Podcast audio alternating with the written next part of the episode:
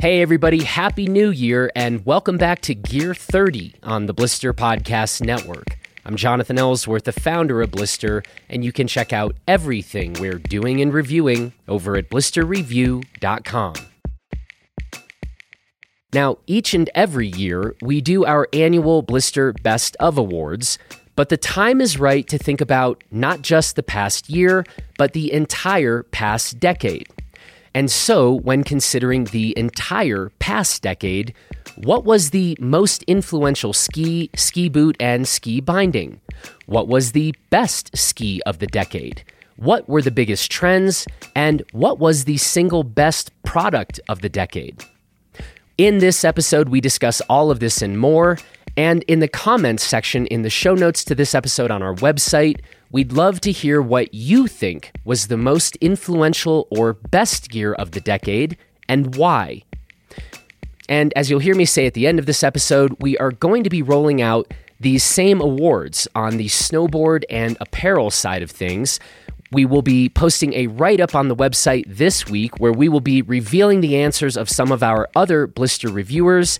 And we've got a few other related topics up our sleeves, so stay tuned. But for now, we're going to kick off this whole best gear of the decade conversation with me, Luke Koppa, and Sam Shaheen. This is definitely a fun one, so let's go ahead and get right to it. Okay, guys, well, here we are uh, in Blister HQ with a fairly monumental task in front of us.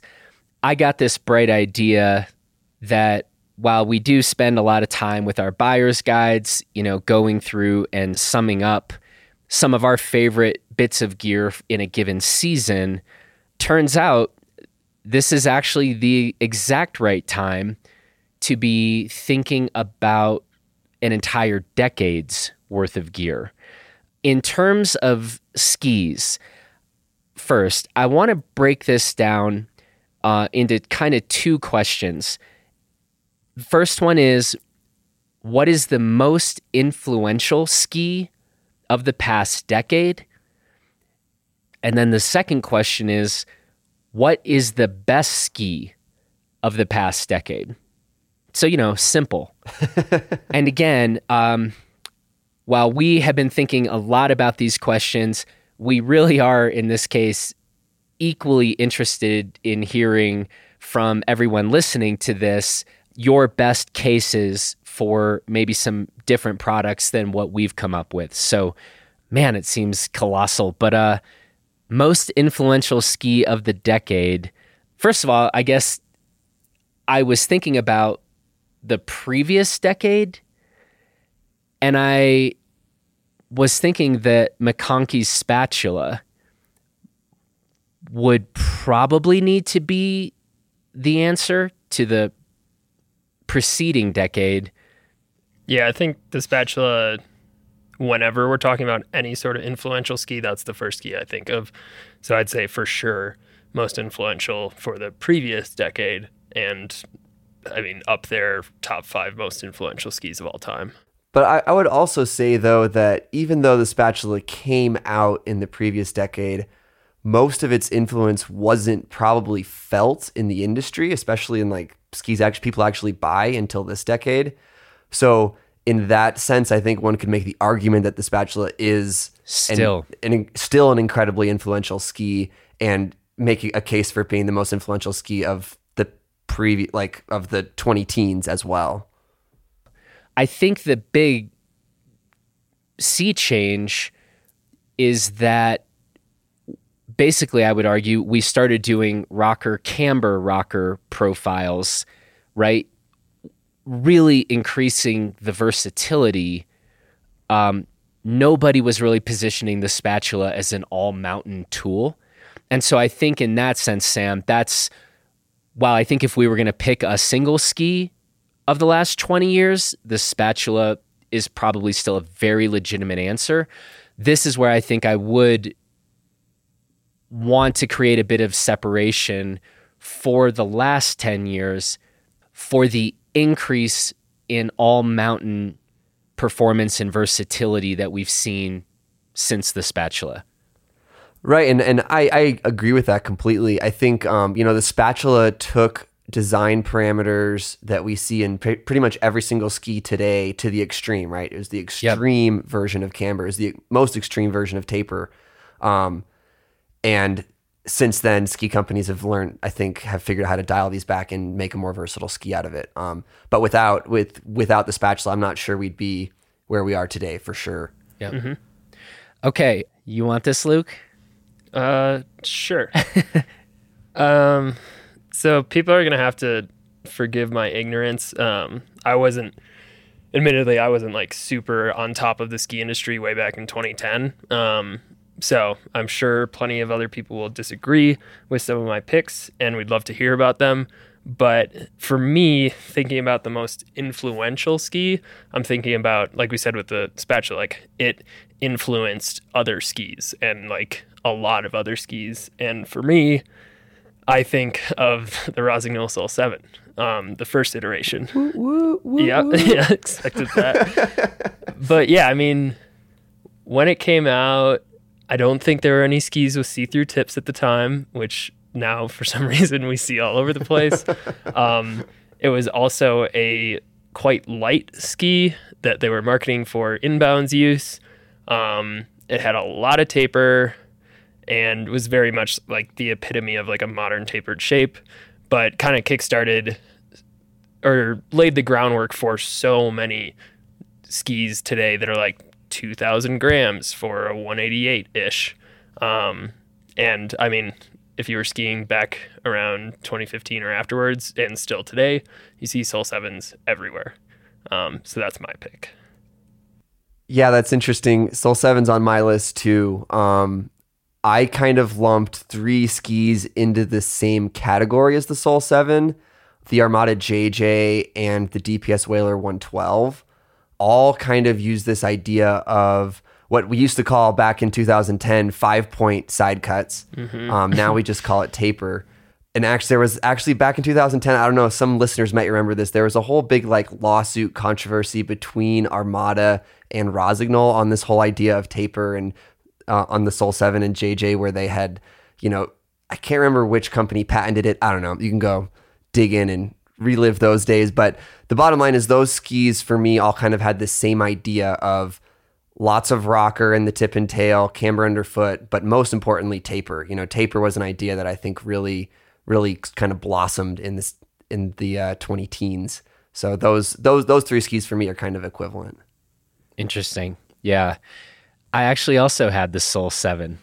Um, and I think Luke articulated it really well, actually. Um, what I actually had written, though, was kind of the Rossignol S7, which then sort of, you know, we then got from the S7, the Soul 7. And so, just from a kind of chronological point of view, I would actually, Sam, of your three, Sam, you had the the JJ, the DPS Wailer 112, and what was your third? Soul Seven. And Soul 7. So I would knock the Wailer 112 out of there just strictly for chronological reasons because I really think of the Wailer 112 as kind of DPS's answer to the Rossi S7.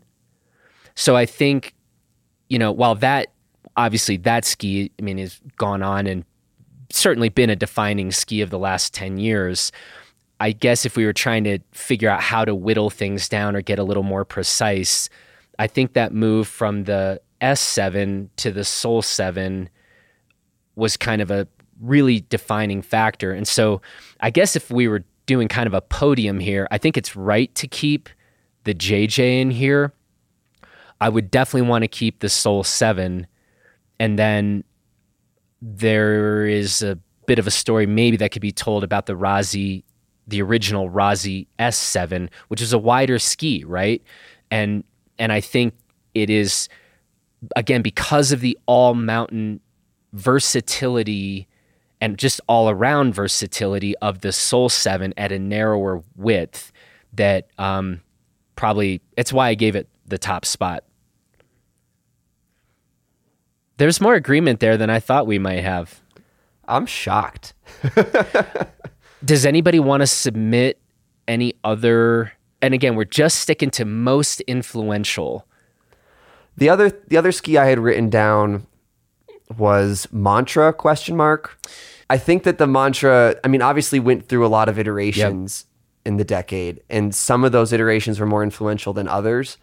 But the mantra was sort of the other end of the Soul 7 spectrum, right? Like the Soul 7 was this lightweight, tapered, easy, versatile ski. And the mantra was like, well, actually, let's put metal in it, make it heavier, and have a ski that can plow a bit more. And uh, the probably the reverse camber, the stretch of reverse camber mantra in the middle of, the decade. Um, was kind of shockingly unique, and that's why I put the question mark Yeah. there. Unique for how popular it was because it didn't really seem to like there weren't a ton of copies of that ski mm-hmm. out there, but it was incredibly popular, and that has influence in and of itself. So I'm I'm I'm a little on the fence about that one. Yeah, and I I think it's great to bring up the mantra. I certainly thought about it a lot, but mostly crossed it off the list uh, because it we have seen a number of iterations of it, so I wasn't quite sure what to do with that. Um, and yet, it's right, I think, to bring that in because the mantra, frankly, I mean, it's kind of been defining. If you think about 2000 to the present day, that has would there be any other series of ski that you would argue defined all like the all mountain category than the different iterations of the mantra i wouldn't be quick to nominate something ahead of it. Yeah, I mean the Bonafide Blizzard Bonafide's the only one I think of, but I feel like it's not quite as I mean it's it's not as obvious to me as the mantra. i feel like the bonafide was a, a response to the mantra. Um so yeah i i'm happy with that and i think it's good to like give a nod to the mantra um because a lot of the industry was scrambling to to answer to answer it um Yeah, I think one more thing to add. Sam mentioned this, but like it's interesting to me that we talk about the Soul 7 and talk about how many copies of the ski came about and like how many people were trying to mimic that design. But when we talk about like the reverse camber mantra, we didn't see a whole lot of reverse camber 100 ish underfoot skis out there, which is just kind of an interesting um, comparison to the Soul 7, where we saw a lot of like, I mean, you could call like copies of the ski. Um, but, and yet the mantra still kind of remained like the reference point for a lot of people. Yeah, and I guess I mean one thing at the time, it was a pretty wild thing when Volkl went full reverse on a ski that narrow. So I think it's important to remember kind of that moment. That was like, whoa, what are they doing here? Granted, probably well, this is tough. Probably my favorite mantra was the preceding the M4, the full rocker. Um, it was a fairly traditional shape, but that thing was just awesome in techie, steep, wind scoured stuff. I loved that ski. Uh, so I guess that was the M3. And then we all think the M5 is just a precision, gorgeous instrument. Let's move on. Best ski of the decade. Sam? Oh man. the funny thing is the ski that I have in my first slot is a ski that I've hardly ever skied, unfortunately. Okay. Um, but I think it would be remiss not to be in anyone's top three, and that's the uh, Nordica Enforcer 100. Yep. Did I is- think wait, wait, wait. not only- Sam, wait. Luke, is that was that your top spot? Yeah, I mean, I'll go into more detail later, but it was it was on, high on my list. Guess what? That was also my top spot. Un- unanimity. Okay, Sam, back to you. Wow, we agreed on the Soul 7 and the Enforcer. I'm Weird. blown away. This is the weirdest. But no, I mean that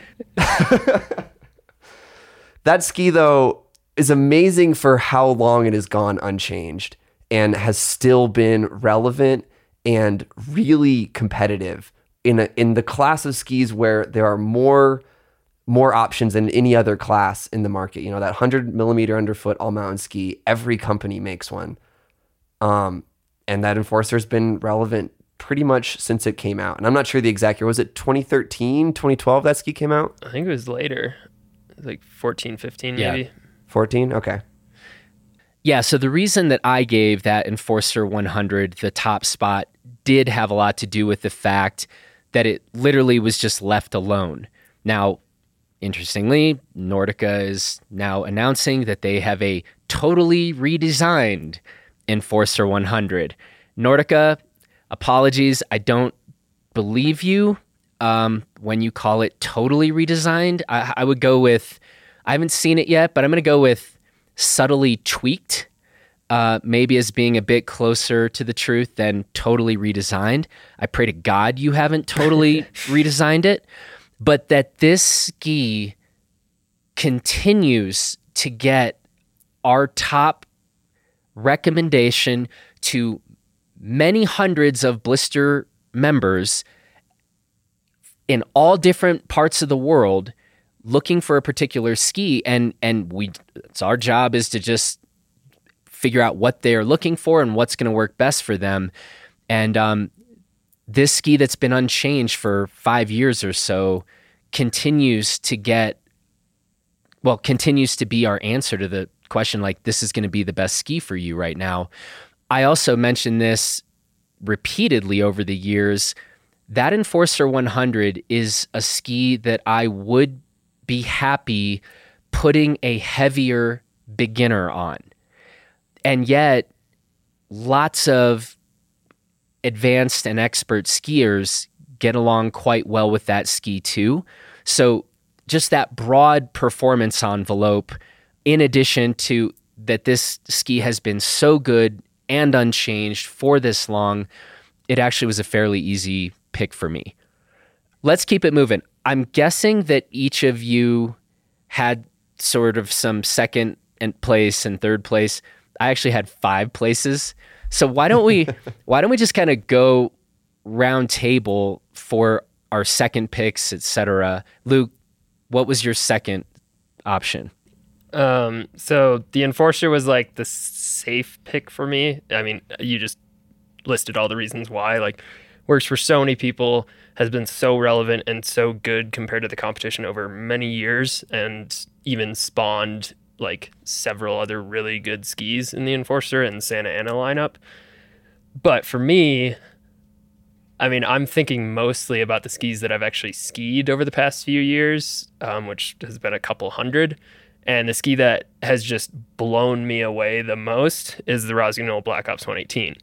It's, I mean, like I think there's tons of skis that could be called better skis than that, especially because it's so wide and fairly niche.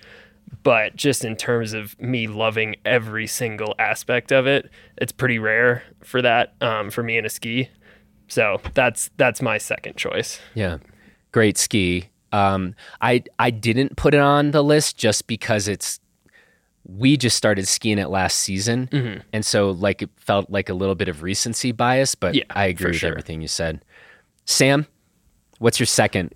Yeah, this is gonna be kind of beating a dead horse here, but I said Soul Seven for the second. okay. Um, just because I think it's a ski that so many people can get on with, like whether you're it's your first day on skis or you're a seasoned expert, like there's there's something for almost everyone in that ski, and it's not it's it, it's not like everyone's preference. It is still light and all that stuff, but um, so many people have had great days on that ski in the last 10 years. Yeah.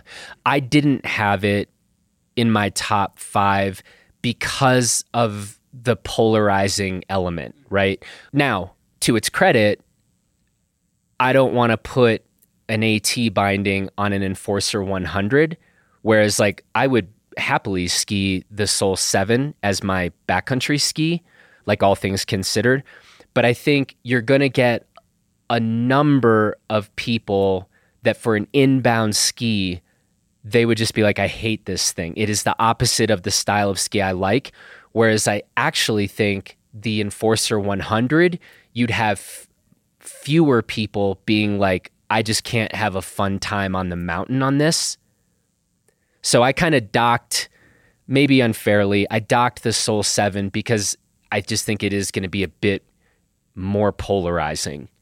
Yeah, and I think definitely more polarizing on the expert end of things, but um, if Luke gets to pick the Black Ops 118, yeah.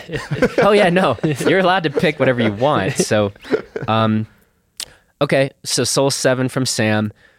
My second pick, this unfortunately needs a little bit of caveating, but I did go with the Moment Bibby slash Blister Pro. That's another ski until Luke Jacobson, you know, blew it recently. That ski would have been seriously unchanged literally through the entire decade. I mean, okay, okay, take it back. Subtle construction tweaks. And the period of time where it was totally changed.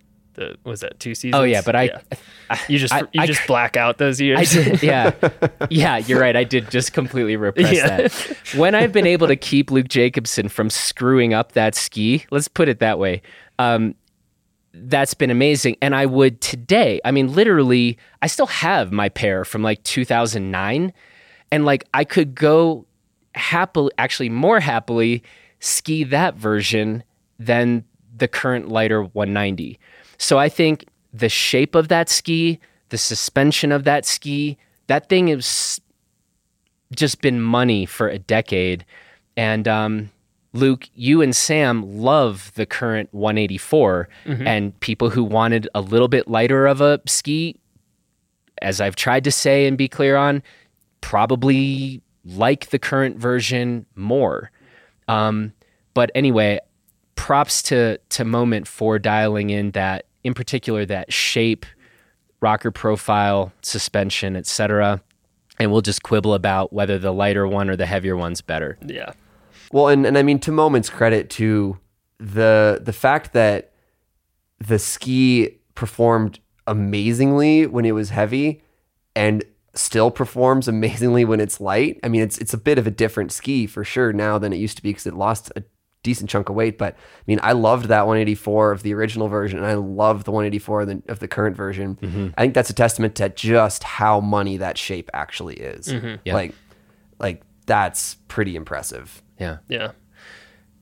Luke, what got your third pick? Um, so this ski, unlike the Black Ops, I have not spent much time on it, but I feel like we have to include the Rossignol Sickle um, because my thinking about this, I was thinking about my favorite skis and then the skis that we get asked the most about in terms of like, hey, what's the replacement for this ski? And there's another ski that you're probably going to talk about, but we get we get the what's the current sickle question all the time and unfortunately i've only skied the shorter 180 181 whatever it is and only got like a day on it it was super fun but i think if i skied a 187 i think was the longer length at one point something like that um, i would love that ski and i think it's just a testament to how good it was that we get so many questions about it um, so i feel like we have to include that That is a that is a great pick. I agree. Yeah. I had not I had forgotten about the sickle in doing this list, and I think that's a good one, Luke. Sam, what do you got? Uh, so third place for me was uh, kind of a toss up between Blister Pro, Wildcat Bibby, and um, the Mantra. I ended up going with Mantra because every iteration of that ski has been really good in one respect or another, and especially the current version, the M5. I think I would say is the most well refined version of the Mantra um, we've seen and that ski is just that ski is just great. Every day I'm out on that ski, I'm I'm uh, I'm a happy camper. my third pick, and I I actually really think this could, for the right skier, like definitively win best ski of the decade. The line, Mr. Pollard's Opus. I did not expect that wow, out And- of left field. Well, and so this is, I want to take a second here and give a shout out to Jason Hutchins. So interestingly, we just mentioned two of Jason's all time favorite skis Luke talking about the sickle and then the opus. But I used to get a lot of ski days with Jason, and he would just be like, I can ski the opus every day, all the time, regardless of condition, don't care. And he would say that actually kind of about both the sickle and the opus. But um, I spent way too many hours listening to Jason talk about in great detail why this ski was just perfect.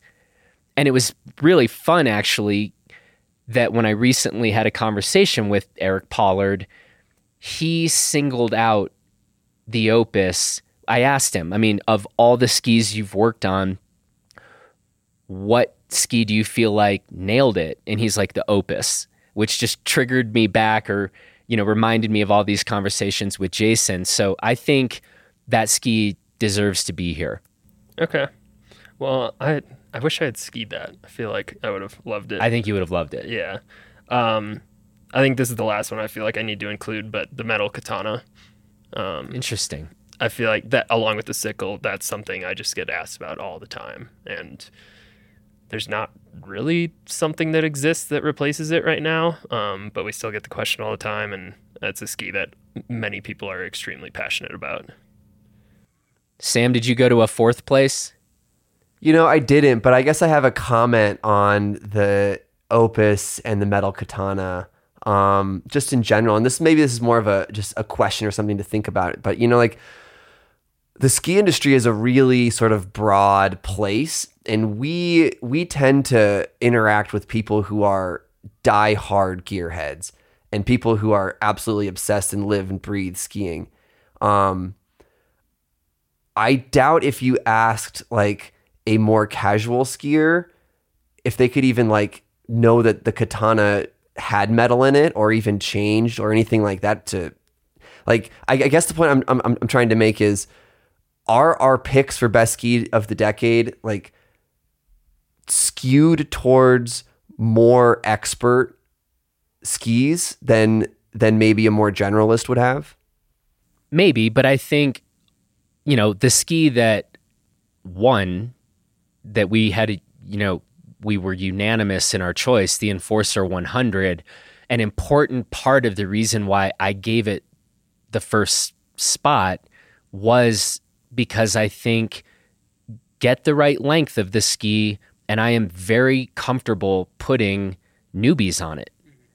Um, granted, I always caveat like heavier is going to be better. Like super light people on the enforcer, it, it maybe wouldn't be the first choice, but just as a broad generalization, I really do like that ski kind of regardless of ability level. Um, but I, Sam, I think in the subsequent skis we're talking about, I definitely do think we're skewing toward a more advanced skier. Yeah. Yeah. And I think, like, I mean, Sam mentioned the Soul 7, which you could put just about anyone on. Yeah. Um, on that note, the Line Sick Day 104, I think, is an honorable mention at least. Like, that ski, I feel like almost everyone who likes the Soul 7 would like the Sick Day. Some would like it better. I like it better. Um, and just like light, very forgiving, very easy ski, but I love skiing it. Um, and it's like, I think the best 50 50 ski I've ever used. yeah i think that's a great inclusion that's Yeah. an excellent ski my fourth and fifth, I'll just kind of do them together. Fischer the curve. I would maybe rank it higher if I could stay clear on the freaking name of the damn ski. It's now called the Curve Booster. Guys, seriously, Well, Fischer, Fischer, God bless you. Stop with the weird name stuff. I think I had I heard an explanation for that stuff because apparently they want to market the like people recognize like the curve as Fischer's on piste and race series, so they for some reason call everything the curve, and like they clearly they could be much better in terms of differentiating the names. Like the ski we're talking about is now called Fischer RC4 the Curve Curve Booster, and there's a million different curves. Um, Fischer, but anyway, I love that ski, and you're denigrating it with that name. That's the dumbest name I've ever heard. What's it called? RC4 the Curve Curve Booster. That's curve like curve a, booster that's like a Saturday Night Live Yeah. skit. And I just like how the curves are directly next to each other in the name, so you just have to say it twice. Twice as nice. Yeah. Um, all right, I'm gonna actually knock that ski to fifth because of the stupid name. Um, even though it's an amazing ski, And um, yeah, but that name's got to go. And just simplify, clarify. Feel free to send us a note. Fischer will help. Call it Fischer RC4 the curve, the good one. Okay, moving on. Um, the ski that I had in fifth place until we started talking about names, uh, it is now in fourth place with the curve at number five, the Head Eye Titan. Again, I've kind of talked about why I think that is just such an interesting tool. And I think it's a ski that experts will just have a great time carving. But I also love that I really still feel like, and I mean this as a total compliment, it's like a cheater carver or it's like training wheels so that you have, again, it's kind of that performance envelope. I think experts will just have a blast carving the hell out of that ski. But for someone who's trying to get accustomed to higher edge angles and tipping over a ski, I still think it's one of my favorite tools out there for helping someone get that feel. You know, when we see all of these skis with heavily tapered tips and tails, those skis just don't inspire confidence. They're easy to slide around and shush around, but in terms of really learning, oh, that's what it feels like to get a ski on edge. Um, I still love the Eye Titan for that. And thanks for not having a totally stupid name, Head. Like I understand. Okay, It's a little dumb. It's a little dumb. Super okay, the, eye the- titan. the eye period. and the eyes lowercase and Okay, that is dumb. it is dumb. It's a lot less dumb than what we just talked about. I think like the carving ski category naming scheme is confusing across the board. Yeah. Like Blizzard makes a billion Firebirds. Like Yeah. Atomic makes a billion Redsters. Yeah. Like I mean, if you if you like grow up on the racing scene, you know that like these certain acronyms stand for like slalom, GS, and all that. But it's uh, I I always have a hard time when like someone tells me like, oh, I have I have a Firebird. I'm like, which out of the Yeah. twenty do you have? Yeah. and they're all totally different. Yeah. yeah. Anyway. Okay, moving on. Time to talk about ski boots. What do you guys have for the most influential ski boot of the decade? for me, the category of alpine ski boots is pretty mature. Um, But the category of alpine touring boots saw unbelievable strides made in the past 10 years. Um, we basically went from no alpine touring boots that were like skiable to a slew of incredibly good boots with excellent range of motion and downhill performance that come in at incredibly low weights. And I think the boot that kind of tef- defined the progression of that category is the Scarpa Maestrale series. So I think that's that's my most influential boot of the decade. Or that's that's a couple boots, I guess. So maybe that's cheating, but Well, so do you want to specify? no, because I think I think that the boot that you choose in that series is dependent on like your skiing ability, basically. Mm-hmm. So I I think the series th- this the series like created the ideas that pushed the category forward. Yeah, yeah. I, for me, it was either the Maestrales or the Salomon Mountain Lab, the original one, because both of those boots seem to they seem to be some of the earliest options that were light and walked well enough for pretty long tours, but skied very similarly to an alpine boot for the time. Like for how light they were, how much range of motion they offered, they skied really well. Um, and I feel like those kind of paved the way for all of the awesome touring boots we see now. So I had the Mountain Lab on my list as well, but a boot that I actually never spent any time in, I feel like well, here's the question. I mean, I feel like if we're going to talk about the Mountain Lab, Sam already made a case for the Maestrale series. Does anybody want to make the case that the Dynafit Vulcan if mm. we're going to talk about a boot, like it's Yeah. coming in. I mean, I had no interest in that boot. I'm not switching, swapping tongues and all that. But Sam, you didn't. You, you're not tempted to go Vulcan over Mountain Lab? I mean, for a boot to be influential, I think people have to actually ski it. And um, that Vulcan had such a narrow toe box that it couldn't Yeah. work with a lot of people. And for a touring boot, that just that's just like why? I mean, you sit around in it in the snow all day long. Um, for a boot that had like such o- such an obvious flaw to it, I have a hard time giving it like the accolade of most influential. Huh. Yeah, I never, I didn't know about the issue with the fit. I've never, I never put on a Vulcan. I skied the Dynafit Mercury. The softer version was my first ever touring boot, um, and it permanently damaged one of my toes. so maybe that makes sense. um, yeah. Anyway, still living with that. But yeah, I'd, I'd forgotten about the Vulcan. But now that I think about it, I still see people referencing that boot all the time. Yeah. I don't know why. I have tried them on, and even with the Mercury, I hated the flex pattern. Um, but it was a really stiff touring boot, and so yeah, I think I don't I don't have a good idea of the timeline on those three boots. I, the Vulcan came out before the Mountain Lab, I think. Yeah. I don't know where the Maestrale and Vulcan lined up, but I think The Maestrale came out before the Mountain Lab 2. I don't Yeah. know. I think the, the Vulcan was right in there with the first gen Maestrale. yeah, Yeah. yeah, I think all three of those boots could be argued for this title. Yeah, and I mean, I remember when I first got in that mountain lab, and I think I wrote this in my original review. I was like, "This is the first touring boot I don't hate." Mm-hmm.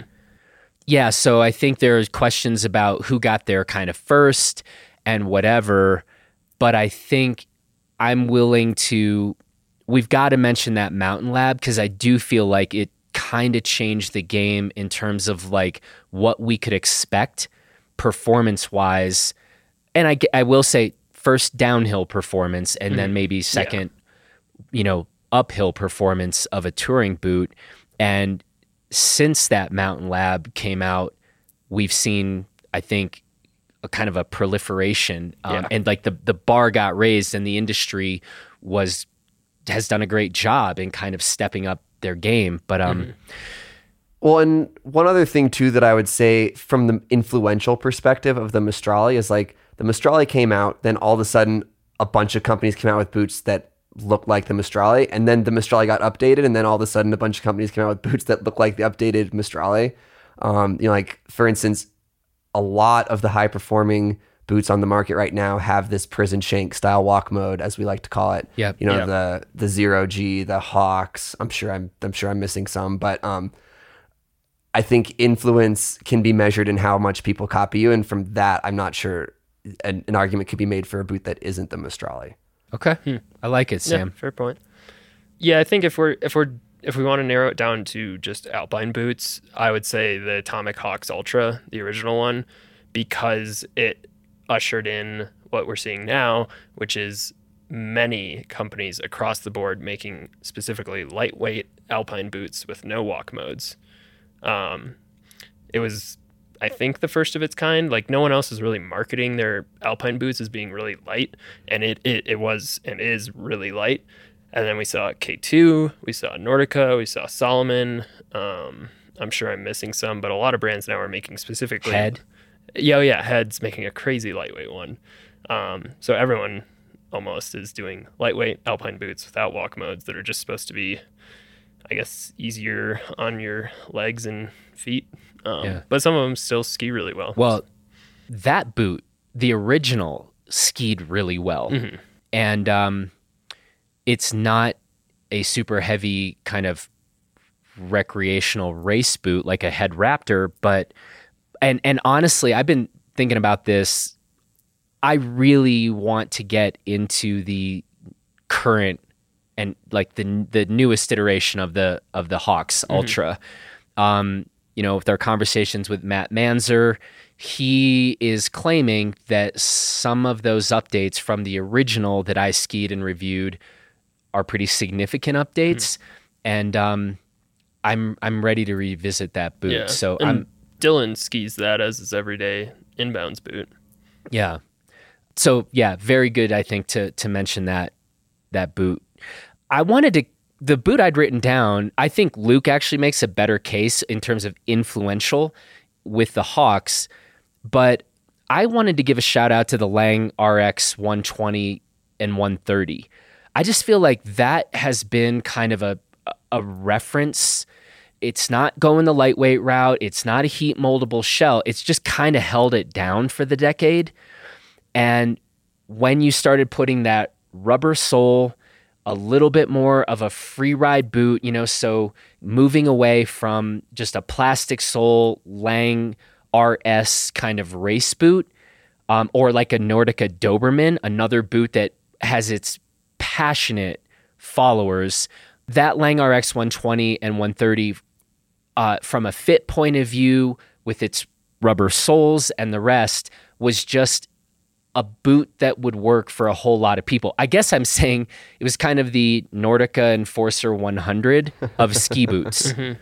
And I think they deserve credit for that. And um, yeah, so that's, I wanted to give a shout out to the RX. We're going to keep it moving. Let's talk about ski bindings. So, Sam, you said that you felt like we were in a pretty mature period when it came to alpine ski boots. Well, I'd argue we're in an even more mature period when it comes to alpine bindings. So, that said, does anybody want to talk about any specific alpine bindings that have been most influential for this past decade? Um, for me, there's not as much a single binding that stands out, but the trend of multi norm compatible bindings or MNC bindings. Um, I think that originally started on the uh, on like the first frame binding, so like Marker Duke and Salomon Guardian. Um, but then I think Salomon was the first one to put out a regular Alpine binding that was compatible with uh, touring soles, and I think that was the Warden. Um, and then nowadays, I think every major, well, Salomon Atomic, Marker, and Tyrolia all make MNC bindings now. Now that like what we just talked about, touring boots have gotten a lot better. People are skiing them in the resort more often. So that's the only thing I have to say about alpine bindings. Sam? Yeah, I mean, I would agree. I would I blame the whole MNC thing on um, grip walk and walk to ride in in a sense too, which it just like is something that makes me upset. So I'm not sure I really want to talk more about that. yeah, yeah, that's been a fiasco. Um, okay, yeah, and I I don't have a specific standout alpine binding to mention here, uh, so I think the the multi norms is the the right way to kind of address that. Um, do we want to talk about a most influential touring binding or AT binding? Yeah, you know, so I had written down the Salomon shift, but I the more I think about it, I'm kind of wanting to pull back from that because the Salomon shift was really really came about because of the influence of other bindings, right? And I think specifically looking at the Dynafit Beast and the Marker Duke. Um, and you could probably argue, I think both of those probably were slightly pre 2010. Um, but the idea that they that they encapsulated this idea of a burly touring binding Yep. that was going to give the downhill performance of an alpine binding while still being able to go uphill has sort of like you know come to a point with the shift where we actually have it at a reasonable weight and you know full to sort of certified release values and blah blah blah so i think yeah one of those early on um burly touring bindings might be the most influential because in 2010 pin bindings were basically already where they are at now. You know they were invented 30 years ago so. So, okay, but to Sam, I think you're thinking about this exactly the right way, but to push you on Duke versus Beast, i think the duke was a better binding but i think the beast was probably more influential. That notion of, yeah, pins and burl. Yeah, I hated that binding so much, but um Yep. and that's but I I still think you might not be wrong and I had written down the kingpin. And I think it's not obvious that that's the right answer to when you were talking about influence. I mean, the beast was a binding that not that many people got in. And yet, I think it's right to say that it is the predecessor of a kingpin. And the kingpin was just, frankly, I think, a much better binding that then a lot of people did get into. And it started being like, wow, you can actually get really good performance out of a quote unquote AT binding. So I don't know what I'm saying here because I can't necessarily defend an answer of the kingpin as the most influential binding, but it's a little bit in that mountain lab conversation where I it it kind of turned the lights on. Yeah. Yeah, I think I'd agree with Sam in that, like, yeah, Beast and Duke get the title for most influential. Um, if I had to make a prediction, I think the Salomon Shift might be the most influential binding of the next decade. But we'll see. No predictions this episode. That's for a coming episode. So did we just end up with an answer, or are we keeping it fuzzy? I, I think we decided on Beast. I think we decided I was yeah, right. I think Beast. Yeah. I don't think we decided you were right, Sam. Just for the record. Um, my God, I'm giving Beast the most influential. That makes me feel bad, but uh, it might be true. So But look how far we've come. look how far we've come. Thank you, every other company. And thank you, Hoji. Throwing shade. Throwing a little shade. Okay, best binding of the decade. So this one was hard for me to pick, honestly, and I'm gonna go with one that probably neither of you guys are thinking of, and that's the G3 Ion slash G3 Z. They're basically the same binding, I guess, but um, the Z still has a, probably a few years to prove itself before it really has that title of best. Um, but I think what G3 did with this these bindings is they to as close as we have come yet perfected the concept of pin tech bindings Agreed. they're so easy to use they're burly easy to step into they ski pretty damn well and uh, i mean i just i never have problems with them Yep. and that, that's something that i can't say about almost any other pin binding Yep. I love that answer. I love the ion. I mean, like, I'm not, I don't ski tech bindings. I mean, my position on this is fairly well known, but like, that is, I like what you say about it always works. It's still got my favorite climbing risers of any eight touring binding I've ever used. Um, it's uh, extremely well executed and, and perhaps the best executed version of a tech binding, which is I think is exactly what you sort of just said, Sam. Yeah. Yeah. The only other, I mean, for our frequent readers who know how much I like the ATK Raider slash Yeah. Hagan Core, um, that's also a great binding. But the reasons why I love that binding so much aren't because it's so well refined. It's because there's a few features on it that work so well. Uh-huh. Um, namely the the the like solid ski boot interface is unmatched. But for a binding as a whole, I think the Ion and the Zed are are better bindings. I like this notion of that we're and I haven't skied the Zed, just the Ion, so I don't I don't want to say more than I know, but in calling giving the award to the Ion in the sense that it's the most refined mm-hmm. binding of that type. Mm-hmm. I like that. Yeah, yeah. I mean, like, there are so many bindings that I could potentially put here, but the, it's interesting you guys talking about the ion, like, so refined. All the other bindings I'm thinking of, I have at least one or two issues with. So, like, I mean, this shift was pretty revolutionary. Just came out what last year, I, two years ago. Two years ago. Um, and that's like, yeah, basically a whole new category, but it has its quirks. Like, I want a high riser. Like, they're going to keep telling me that I need to just set better skin tracks, but sometimes I don't, and sometimes I don't have a choice. And its brakes can be finicky, its setup can be finicky. Like, the Tecton, probably my favorite, like, what I'd call free ride touring binding right now, but it's uh, all made of plastic. I've had, I've broken a heel piece on one of them and like the toe piece can be finicky to step into. I know Sam doesn't like it very much.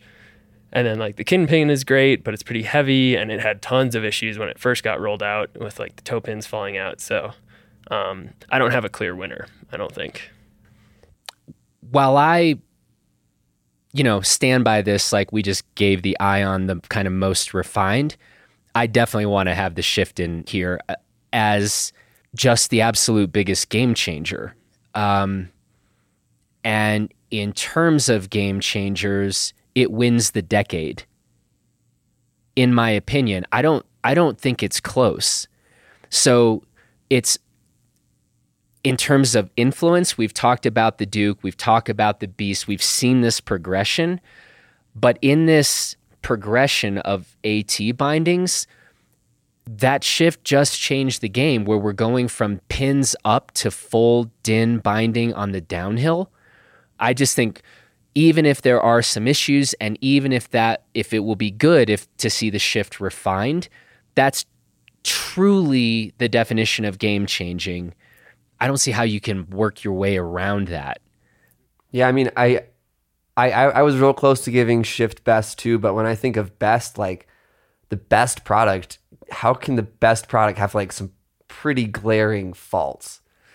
See, and and from my point of view, like I just got done raving about the Ion, but I don't ski it. Mm-hmm. I ski the Shift, and I I don't often ski it in bounds. That's my touring binding, and I guess I'm the luckiest person in the world, but I've still had zero issues with any of our multiple pairs of shift bindings. And I'm not a wuss, so I don't need the higher climbing riser like you guys. you know, I it's weird. I feel like I have to apologize that I haven't had any personal issues with the binding. I still love that thing. And I don't frankly want to ski in a marker kingpin and go back to a tech toe world. I know lots of people are happy doing that. I'm I don't want to do that anymore and I don't have to thanks to the shift. And well well argued. we presented another question here. What was the biggest trend or change of the past 10 years? I mean, if we're just talking about gear, stuff got lighter across the board. Boots, binding, skis for inbounds and inbounds back and backcountry. I mean, it's not categorically true of inbounds gear, right? Like, not everybody decide. I mean, I'm still skiing a head Raptor, which is the heaviest. Yeah, I'm just saying companies put out like there was a across the board emphasis on making things lighter in almost every category. Like yeah. lightweight was the buzzword.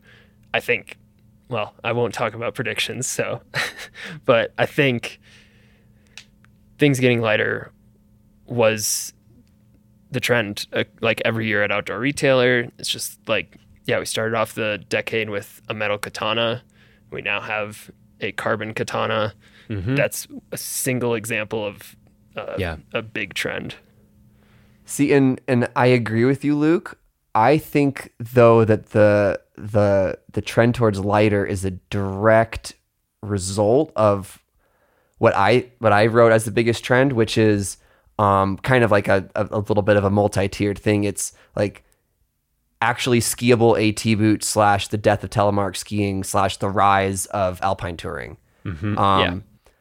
And all of those things kind of contributed to you know companies making AT gear. AT gear needs to be light and that light message trickling down through all the different marketing channels.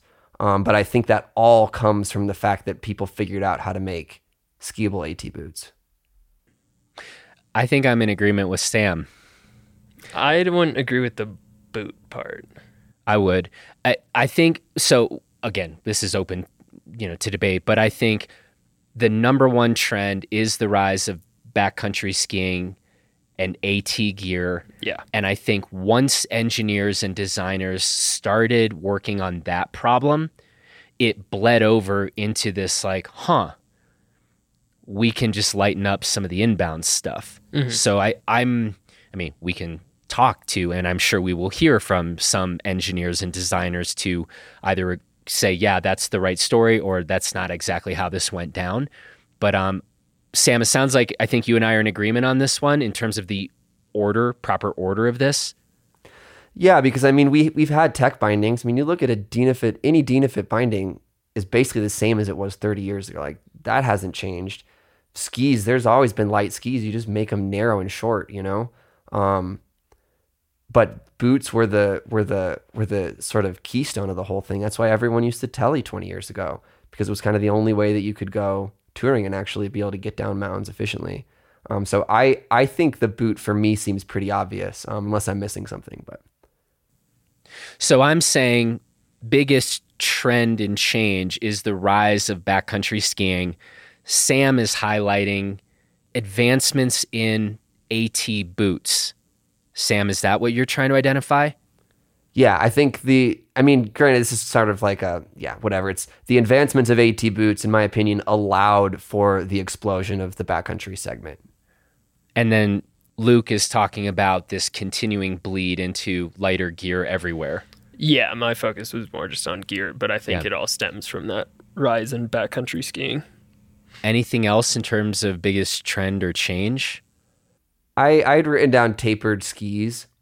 It's definitely not as big of a deal Yeah. for the industry as a whole, but Yeah. that's something that we really saw the rise of in the last ten years. Yeah, I mean Okay. we ski see almost no skis these days, apart from like dedicated carvers that have no taper. Um, it's a very rare thing for that, but I also think the pendulum has kind of swung throughout just this decade. Like start with the JJ, look at the JJ now. They settled, they mellowed out the taper a little bit, and I think that's true across most of the industry. We don't see, we, I mean, I don't know if more than five truly reverse side cut skis anymore. Like they're not really out there. Um, so I think it's yeah, it rose and then mellowed out a little bit. Thank God for the mellowing. Wait, May- you don't like taper? Eh, it turns out. Um, all right. Last question. Name one product, single out one product, and it could be because of its influence or because you think it's the best. Sam? Well, this probably isn't going to come as a surprise given my answer to the last question, but I think the Scarpa Maestrale is probably my product of the decade um, for the doors that it opened and the products it inspired and the things that it allowed people to do. Um, without that boot, my decade would have looked a lot different. That's for sure. I'm sticking with shift. I'm sticking with the shift binding for the reasons I've said. I it's the only truly game-changing product that I can think of in the past 10 years. Everything else has been iterations. Yeah, I think I agree with you. I I mean, we've seen advancements in skis and lots of changes, but I don't there's not like one ski that stood out this decade that like cha- legitimately changed the game. Some influenced the design of other skis, but and for boots, I just yeah, I, I, I don't think I'm as on top of that as I am with bindings and I think I will agree with you, but I don't feel good about it. On on the subject of agreement though, I'm shocked at our consensus across this podcast. Yeah. Like there have been very few disagreements. Mm-hmm. I'm very eager to see all the people that disagree with us wholeheartedly. Yeah. well, I, don't, I mean, I, it strikes me it's going to be less about disagreement and just more about, well, I guess you can call that a disagreement. Yeah. But, and you know what, dear listener, don't just write a product, give us, make the case, right? Make the case or we'll cross you out. Um, but I will. It will be really interesting to hear if it's like, look, you guys, I think we need to be remembering this or that development, et cetera. And uh, okay, here's the deal. We are going to leave things here f- for now. We are going to be doing a written piece on the website where we will be asking more of our reviewers to weigh in and provide their answers. And so be looking for that later this week. Next week, what we're going to do is given that we've just been talking about awards for the past decade, next week we're going to offer our gear predictions and general industry trends for this new decade. Then, after that, what we're going to do is an episode. We're probably going to combine it where we're going to do awards for the past decade and predictions for the coming decade, where we're going to focus on the snowboard side of things and also maybe talk a bit about apparel. So that is what we have in store for you. And uh, on that note, do let us know in the comments section to the show notes of this episode what gear would get your awards or you think deserves further consideration. And um, on that, we'll talk to you later. Cool. That's it for this edition of Gear 30. Thanks to Sam and Luke for the conversation. Thanks to Luke Alley for producing this episode. And thanks to you for listening. Now, remember to head over to the show notes for this episode at blisterreview.com to let us know in the comments what your nominations are and why. After you do that, please remember to take good care out there, and we will talk to you again next week.